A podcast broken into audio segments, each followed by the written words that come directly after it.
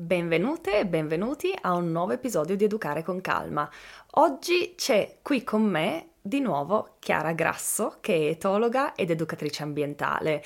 E ormai possiamo quasi fare una rubrica, non lo so, ehm, ogni due o tre mesi, perché credo che questi argomenti siano veramente molto importanti e ci sia davvero tanta eh, correlazione tra eh, l'educazione dei bambini e l'educazione all'ambiente. E quindi credo che mh, mm, davvero si possano prendere tantissimi spunti almeno io e Chiara tutte le volte che parliamo prendiamo spunti l'una dall'altra e quindi questo mi fa capire che eh, ci sono tantissimi semini da piantare. Chiara, benvenuta. ciao, ciao, grazie Carlotta. Sì, semini che cerchiamo di piantare e magari un giorno diventeranno querce, chissà. Esatto. Ed è verissimo, animali e bambini sono molto simili. Noi siamo animali, per cui secondo me è normale che ci siano punti che ci uniscono. Prima di iniziare, voglio proprio chiederti perché mi hai suggerito, perché è stata una tua idea sì. che a me è piaciuta tantissimo, sì. perché vuoi parlare di educazione ambientale. Che cos'è per te l'educazione ambientale? Allora, te l'ho suggerito perché in questi giorni, vedendo i nostri figli liberi qua nel prato, che corrono a piedi scalzi si arrampicano, ho proprio visto quello che ho sempre studiato sui libri, e, e cioè questo bisogno che hanno i bambini di esplorare la natura e il bisogno forse che ha la natura anche di farsi esplorare dai mm. bambini. E, e per cui secondo me è importante un po' aiutare le famiglie a sentirsi comode in mm. natura, sentirsi sicure di far esplorare i bambini nella natura, di farli giocare, di farli cadere anche. Mm. E quindi chi meglio di Carlotta camminare a piedi può... scalzi. Camminare a piedi scalzi. chi meglio di Carlotta non ci può parlare anche di, di, questo o comunque può aiutarci anche a veicolare no? questo messaggio a magari eh, mamme e papà che hanno un po' di timori, perché alla certo. fine sono i timori un po' che frenano secondo me l'esperienza mm. in natura. Mm. Senti, Senti, tu mi hai detto prima che c'è una differenza, secondo te, tra educazione ambientale e educazione outdoor. Esatto. Cosa intendi? Si parla molto spesso di educazione ambientale, no? nelle scuole si fa educazione ambientale, negli asili, eh, i campi estivi, i centri estivi, ma l'educazione ambientale di per sé è educare all'ambiente. Questo però può essere fatto anche indoor, anche in un'aula. Certo. Quindi bambini che seduti eh, in un banco imparano che cos'è una foglia di quercia, imparano come è fatta l'impronta di un tasso e sicuramente mm. è bellissimo, è importantissimo però l'educazione outdoor, vivere in natura, fare esperienze in natura, forse più che educazione outdoor, outdoor experience, secondo esatto, me è, è, ancora più profondo i bambini che vedono un'impronta. L'altro giorno camminavo con Oliver e, e abbiamo incontrato un, un'impronta di cinghiale senza che io glielo dovessi spiegare. Lui già sapeva che cos'era e io lavoro con tanti bambini di tante scuole ed era la prima volta che mi succedeva e mi sono emozionata.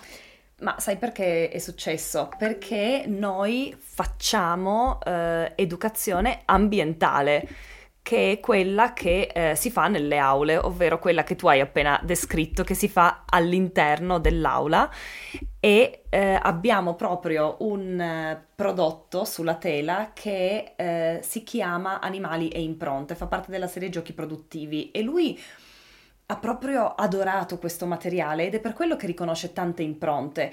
Però una cosa è vederle all'interno, cioè su un tavolo, su un tappeto, ed è molto diverso, abbiamo scoperto, vederle e riconoscerle fuori in natura, perché noi in realtà abbiamo, abbiamo, la fortuna di fare entrambe le cose, noi viviamo tanto fuori, facciamo tante escursioni, vediamo tanta parte di mondo perché viaggiamo a tempo pieno e quindi di impronte siamo anche capaci a riconoscerle fuori. E questa forse è la differenza ovvero che ci, quello che ci stai dicendo è non fermatevi all'aula. Assolutamente. Non fermatevi tra le quattro mura fate quel lavoro lì di educazione ambientale, ma poi uscite. Uscite. Ed è una cosa secondo me importantissima, quella di eh, affrontare il tema prima a casa. Ok, oggi andremo a fare un'escursione nel bosco. Uh-huh. Che cosa potremmo incontrare? Questo, questo, questo. Tra l'altro ci sono delle app bellissime che vi consiglio di scaricare come iNaturalist. Ah, noi la siamo sempre. che è fantastica. e BirdNet ah. per il canto degli uccelli. eh, si registra il canto dell'uccello, e non sa- ma questo si può fare anche da un balcone di casa, eh? Eh, quindi non necessariamente andare nel mezzo della giungla, ma sono in balcone, sento un uccellino che canta, invece di mh, lasciare che il suono, no? anche un po' come se fosse mindfulness, mi trapassi, io mi soffermo su quel suono e voglio indovinare, facendo anche un gioco in famiglia, qual è quell'uccellino che canta. Ma che bello! Sono sì, beh, tutti gratuite, open source, quindi proprio io le uso quando faccio le, le, guide con i bambini e si emozionano poi a sentire un suono e riconoscerlo e poi sono abilissimi i bambini a riconoscerlo molto più di noi, nonostante anni di studio, i bambini hanno questa capacità spugne che esatto. riconoscono tutto. E questi modi di approcciarsi alla natura, eh, le tracce, i suoni, le foglie, le penne, le piume che gli uccelli perdono, le fatte, che sono le cacche. Mm-hmm degli animali eh, sono un modo molto etico e sostenibile per avvicinare i bambini alla natura e agli animali senza necessariamente dover interagire con l'animale.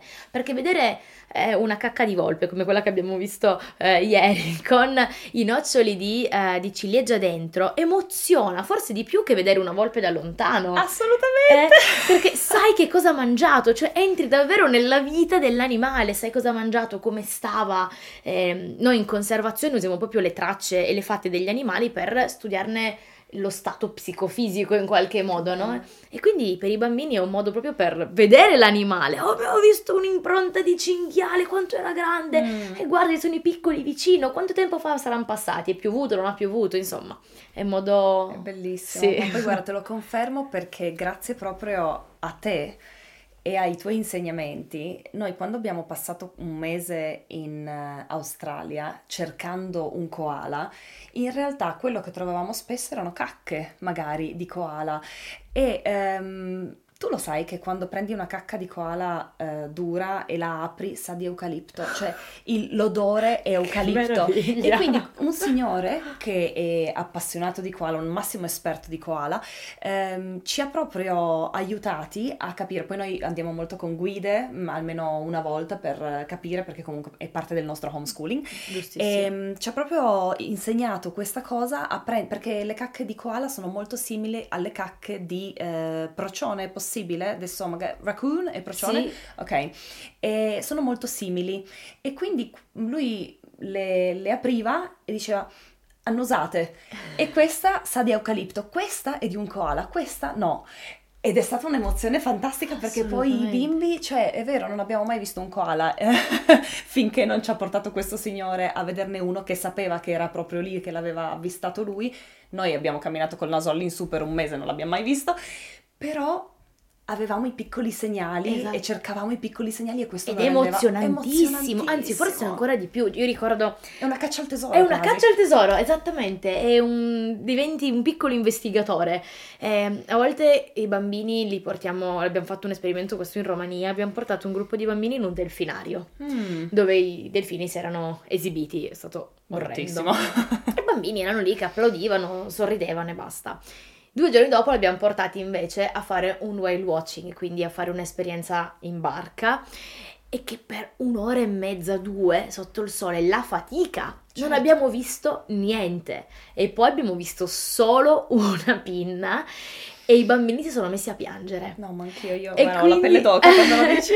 quindi capiamo proprio che forse anche a livello educativo il tutto è subito. Uh, a vedere un animale in uno zoo, in un delfinario, per quanto, ripeto, ascoltiamo la, la puntata che abbiamo fatto un anno esatto. fa sui zoo, però per quanto sia facile e sicuramente emozionante vedere un delfino in un delfinario, ah che bello ce l'ho così vicino, però cercarlo mm. in natura, e sfidare forse un po' no? anche il nostro occhio, il nostro mm. olfatto, il nostro udito, eh? e poi veramente ti ripaga da quello che la natura ci dà. Assolutamente, assolutamente, assolutamente. sì. Infatti proprio a questo proposito pensa che ehm, noi siamo poi capitati in un ospedale per animali dove li curano e poi li rilasciano in natura eh, e ehm, abbiamo visto alcuni koala lì in riabilitazione e quando siamo usciti ed erano vicinissimi, cioè come siamo io e te adesso. E um, quando siamo usciti, Emily mi ha detto: A me è piaciuto di più vederlo sull'albero. Oh, mi fa venire i brividi oh, davvero. Cioè, che spettacolo! Perché, ma perché poi è l'emozione, l'abbiamo cercato così tanto. Esatto, il cercare e fare bello. fatica. Obiettivamente, se noi andassimo sull'Everest con un aereo, mh, non sarebbe emozionante come passare, non so quanto ci voglia, settimane, mesi a scalarlo. Esatto. E quindi un po' cercare gli animali in natura è parte di quell'esperienza outdoor che veramente forma eh, Mm. i, nostri, i nostri figli, li forma da tantissimi punti di Ecco, vista. parlaci un po' di quello se ti va. Che- quali sono i benefici secondo te del- di questa educazione outdoor? La pazienza. Oh, La pazienza. E avrei tanto voluto crescere in natura anch'io. eh, sì. Sicuramente Sì. la pazienza, il- l'apprendimento concreto, imparare a toccare dal vivo quello che eh, si studia solitamente sui, sui libri. Mm. Quindi mm, c'è un esperimento molto triste in cui hanno mostrato ai bambini tante marche, tanti Mm. loghi di marche. Mm. Quindi Oh. eh, posso fare nomi, sì, non- tan- Sì, tanti, ma- tanti marchi famosi. famosi, eccetera. E i bambini li sapevano riconoscere dopo pochi secondi.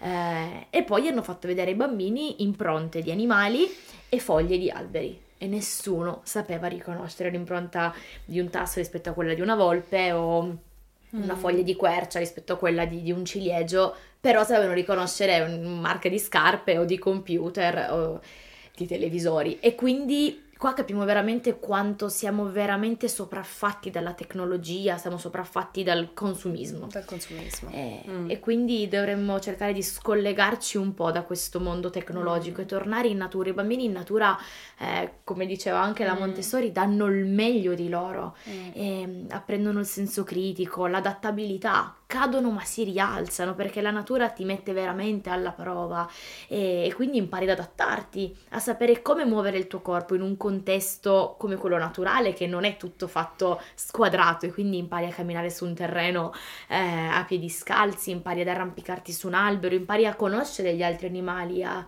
sapere che questo punge, questo non punge, questo è morbido, questo è duro. Mm. E, e quindi vivere in natura sviluppa sicuramente tantissime parti del nostro cervello che la vita in quattro mura non, non ci permette. E poi probabilmente sviluppa proprio la capacità di, di assaporare la lentezza, perché al giorno d'oggi, come dicevamo ieri, non mi ricordo se lo dicevamo Eh ieri sì. forse, ehm, davvero il nostro cervello va talmente veloce, è abituato a, a- a- per chi espone i propri bambini agli schermi, è abituato davvero a eh, immagini così veloci che perde un po' la capacità di godersi la lentezza. Della natura. Della natura. E tra l'altro prima hai detto una cosa bellissima ehm, per la quale ti racconto anche questo aneddoto che mi allaccia poi alla domanda successiva ed è io cerco sempre di eh, motivare i miei figli, nonostante io abbia paura, perché comunque qualcosa può andare storto, però io cerco sempre di motivarli a scalare gli alberi.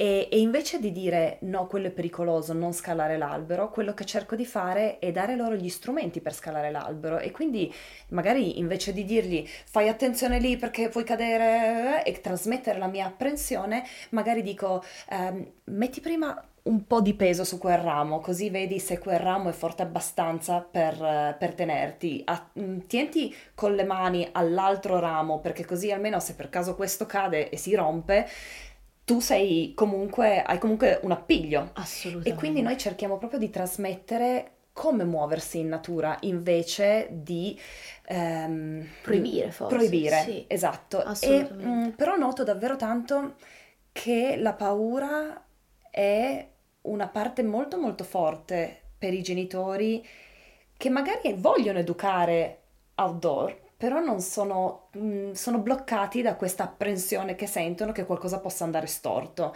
E, mm, tra l'altro ieri è successa anche questa cosa a noi, noi che viviamo in natura, ieri Oliver qua davanti eh, in lontananza ha avvistato un cinghiale e t- è venuto dentro molto emozionato dicendo ho visto un cinghiale!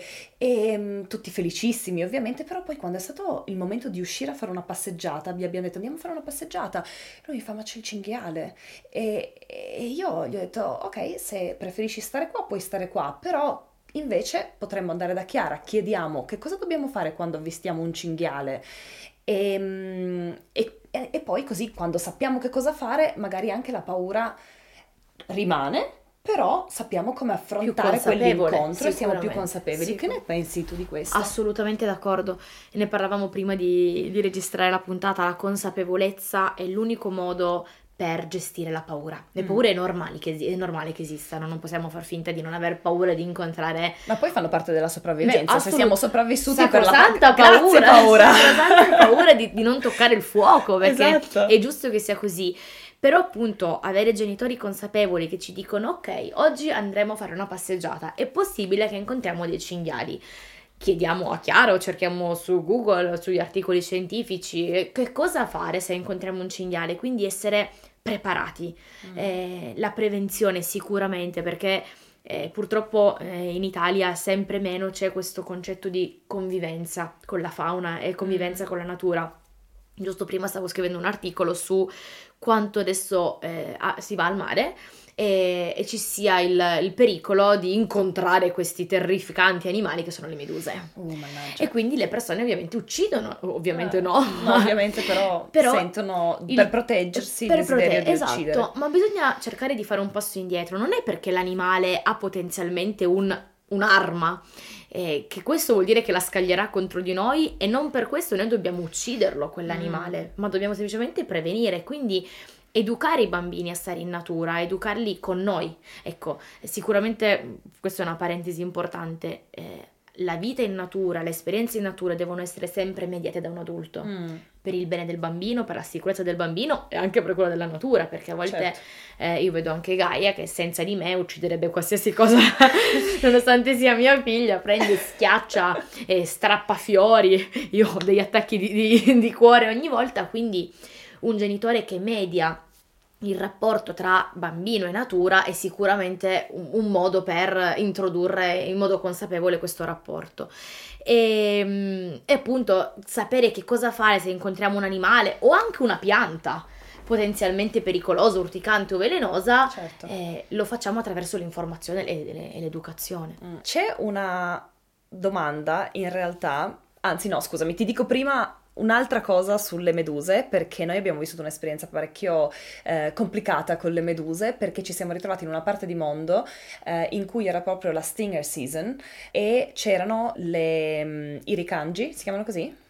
Sì, mm-hmm. sono le più piccole, ma ti uccidono tipo in uh, pochi ah, minuti. Ok. E le box jellyfish, che sono anche quelle ti uccidono nel, giro, nel giro di due minuti circa.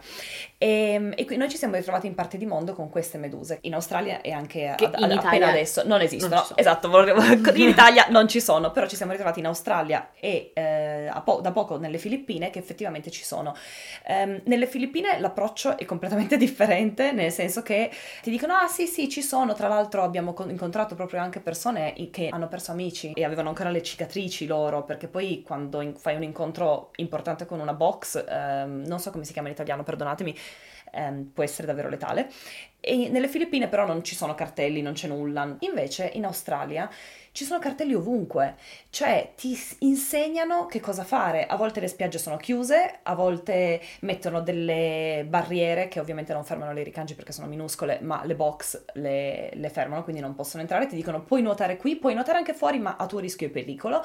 Ci sono dei posti sulla spiaggia dove se succedesse qualcosa tu ti dirigi direttamente lì o chiami aiuto.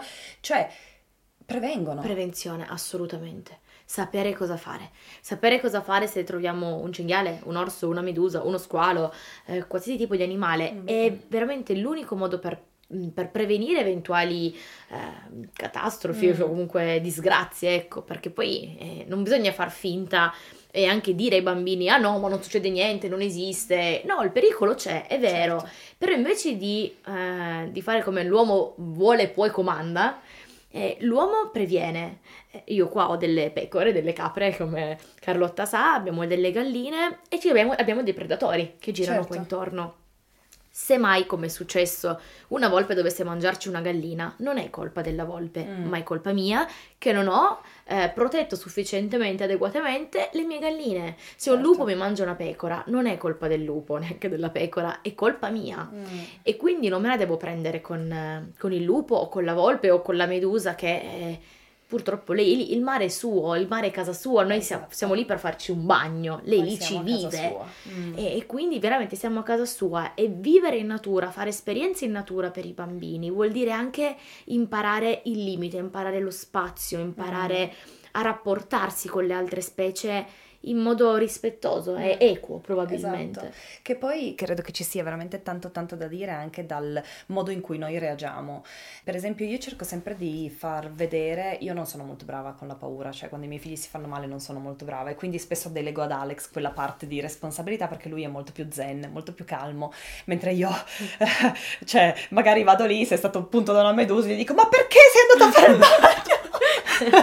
cioè, per dire, no? Ma mi escono proprio, mi esce proprio così. Ehm, perché la paura poi ti fa parlare in un modo che magari non vorresti e su questo abbiamo fatto anche una guida, tra l'altro, andate a scaricarvela, è molto bella e parliamo anche di tutto questo. Io probabilmente non, re- non riuscirei mai a reagire così, ma tu lo sai che un'ape, se ti punge e tu non fai nulla, sai che noi abbiamo questa mm, credenza che le api muoiano quando ti pungono, no? Perché lasciano il pungiglione. E invece ho visto un video su YouTube che devo mandarti, che se tu hai la pazienza di aspettare e un momento e non, but- non buttarle via, non eh, spa- Scacciarle, sì, scacciarle, sì, sì, sì. ecco, eh, loro girano, girano, girano come un cacciavite e tolgono il pungiglione e volano via Senza che ucciderle. senza ucciderle e soprattutto con lo stesso risultato per la tua pelle, perché in realtà tu la puntura ce l'hai, però intanto non hai ucciso l'ape e questa cosa, io cerco sempre queste Spettacolo. piccole, co- te la devo inviare perché è bellissimo, cerco sempre queste piccole cosine proprio da far vedere ai bimbi per mostrare l'alternativa, poi magari non abbiamo il sangue freddo per, Per aspettare. per aspettare Sì, così è un po' stoici. antievolutivo forse stare Esatto, esatto, tipo, ok. molto mindfulness È molto mindfulness, è vero. Però, cioè, proviamo anche a mostrare l'altro lato della medaglia. è una delle paure che infatti hanno le persone di più proprio quella degli insetti no? Mm. Eh, questi, questi insetti maledetti, le api, i bambini che non riescono ad attraversare la porta di casa nostra perché abbiamo la vigna e quindi ci sono le api, Certo. ma anche adulti in realtà. Eh, ho persone che non prenotano perché abbiamo le arnie, hanno veramente la fobia delle, delle api o delle, delle lumache o di qualsiasi animale che non sia un mammifero, perché alla Mm. fine animali brutti, sporchi e cattivi li, purtroppo li, li- li cataloghiamo moltissimo, no? Mm. questi invertebrati che fanno tanta paura. E quindi tra le tante paure che la gente mi, mi esprime quando faccio vedere le, la foto, le foto, i video di Gaia in natura, è proprio, ma non hai paura che la pungano? Eh, non hai paura che eh, una vespa la punga o di una zecca o... Mm. E quindi io quello che rispondo sempre è che ho molta più paura che Gaia non viva l'esperienza in natura rispetto alla- all'eventualità che una vespa, un'ape, una zecca, eh, una medusa se fossimo nel mare la possa pungere, perché il rischio di vivere con la paura e con il terrorismo di non fare esperienze in natura, secondo me, è molto più pericoloso che essere punti da un'ape, ovviamente in condizioni di salute normali e fisiologiche. Certo, che tra l'altro mh, menzionavi la zecca che me l'hai, me l'hai detto tu l'altro giorno e io sono caduta un po' dal pero ed è vero che a volte ignorance is bliss, cioè l'ignoranza veramente, come si dice in italiano, non lo so, però eh, se vivi nell'ignoranza vivi bene. Vivi no? bene, non sapere salva. Esatto, sì, non sapere salva, però in realtà da quando me l'hai detto io sono andata a vedermi che cosa faccio se mi prendo una zecca e- ed è tutto quello di cui hai bisogno, cioè è Assolutamente sì. possibile, magari ci prendiamo una zecca, io avevo fatto questo ragionamento anche con le sanguisughe perché in Finlandia quando eravamo là ce n'erano, sì ok è un momento un po' spiacevole, un po' sgradevole, però alla fine quando sai che cosa fare... Secondo me la conoscenza è molto molto più potente dell'ignoranza. Belli- sì, e saperlo, saperlo in modo appunto consapevole ci permette di reagire magari prontamente o prevenire, come sempre. Esatto. Eh, io mi sono presa tante zecche in vita mia, sono ancora qua, le ho sempre tolte, quindi eh, apro parentesi, controllatevi quando camminate in natura le parti molli, i polsi, eh, scusate, i gomiti, le ginocchia, dietro le orecchie, l'inguine, eccetera, le ascelle. E anche i bambini, questo non vuol dire non andare in natura perché ci possono essere le zecche. Vado in natura, ci possono essere le zecche, eh, le spine, le vespe, le api, ma questo secondo me sul piatto della bilancia, ovviamente non parliamo di meduse mortali, Mm. sul piatto della bilancia vale molto di più rispetto a non andare in natura e non fare esperienze in natura per paura. Mm, Esatto. Cioè crescere dentro la bolla di, di, di vetro, di cristallo, non aiuta, Mm. non- ma nessuno, né a noi genitori né ai bambini, cioè abbiamo proprio una percezione del rischio sbagliata. Non capiamo che eh, lasciar giocare i bambini potenzialmente eh, sul bordo strada dove passano le macchine è molto più pericoloso che camminare in un prato a piedi scalzi. Ma siamo talmente abituati alle macchine, le conosciamo così tanto, è un elemento che conosciamo da tutta la vita, la guidiamo tutti i giorni e quindi per noi non, non è così pericoloso come un orso, un lupo, un cinghiale, una medusa, quando in realtà quanti molto- molto mol- morti, sì. Statisticamente Esatto, parlando. statisticamente è molto più pericoloso eh, cadere sotto, cioè finire sotto una macchina rispetto che cadere da un albero. E quindi, Esatto. ecco, semplicemente avere pensiero critico, che è quello che Mm. io ripeto sempre. Pensiero critico, facciamoci le giuste domande e cerchiamo le risposte.